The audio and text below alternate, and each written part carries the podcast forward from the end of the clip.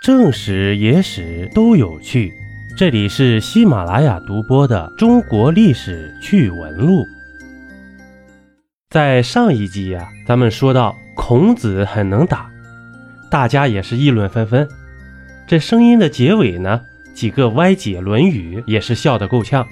这一集呀，咱们笑一下历史上的神回复。竹林七贤指的是三国魏正始年间。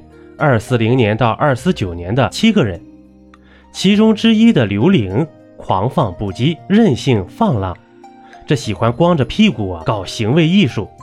朋友来到家中拜访呢，看到这辣眼睛的一幕，都笑话他。这刘伶却说呀：“我以天地为宅舍，以屋室为衣库，你们为何入到我的库中了？”大白话就是啊，天地是我的屋子。这屋子呢是我的裤子，你们咋都钻到我的裤衩里来了呢？这唐朝的宰相王铎是出了名的怕老婆，奉命去镇压黄巢起义时呢，没敢和老婆说，带了几名侍妾呢就出征了。这路上啊，传令兵来信说夫人尾随大军而来，把王铎给吓坏了，连忙问计于幕僚：“这黄巢南来。”夫人北至，前后夹击，何以安处啊？幕僚呢是个大直男啊，回复道：“不如咱们直接投降黄巢吧。”东晋有个叫王素之的官员，其实啊，王素之是王羲之的第四子，喜欢管闲事啊，用咱们的大白话就是碎嘴、大喇叭、话多。这听说前秦将领弗朗投降晋朝了。这王素之呢，便经常去问东问西，把弗朗烦的呀，哎呀，不行不行的。这有一次呢，王素之又来了，问弗朗：“中原的奴婢都是啥价儿？”这弗朗白了一眼，回复道：“话少者十万，话多者一千。”这意思就是说呀，话多的不值钱。不知道这王素之听了什么感觉？在靖康元年。这一年呢，发生了靖康之耻。这北宋的尚书右仆射何立，先后护送宋徽宗、宋钦宗父子以及大量赵氏皇族、后宫嫔妃与贵卿朝臣等共三千余人北上经过。这临别前呢，赵恒对何立说：“吴凡众相公断送我一门家眷呢。”大白话就是。真是麻烦您了，把我们一家全给坑了。如果您要是合力的话，您该怎么回复呢？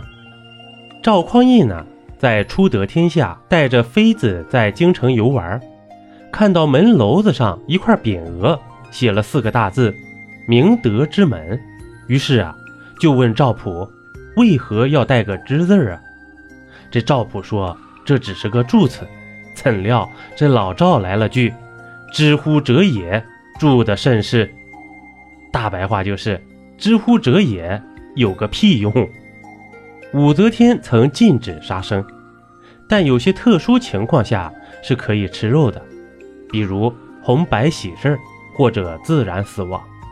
这有一天呢，宰相娄师德到陕西出差，厨子端来了一盘羊肉，说是啊被豺狼咬死的。这老楼于是非常开心呐，终于吃上肉了，于是说道：“这豺狼真懂事啊。”然后呢，厨子又端来了一盘鱼，说这也是豺狼咬死的。这老楼非常的生气啊，说道：“是短汉，何不到是塔？”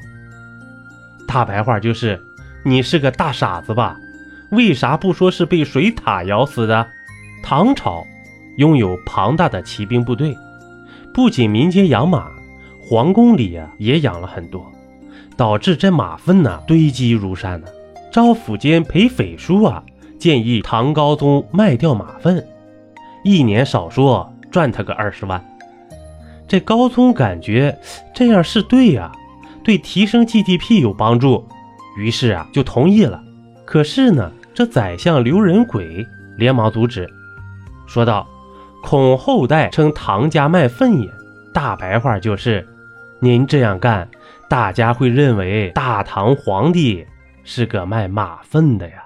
一杯故事，一口酒，这里是历史绞肉机，我是金刚经。本集播完，感谢收听订阅，咱们下集呀，不见不散。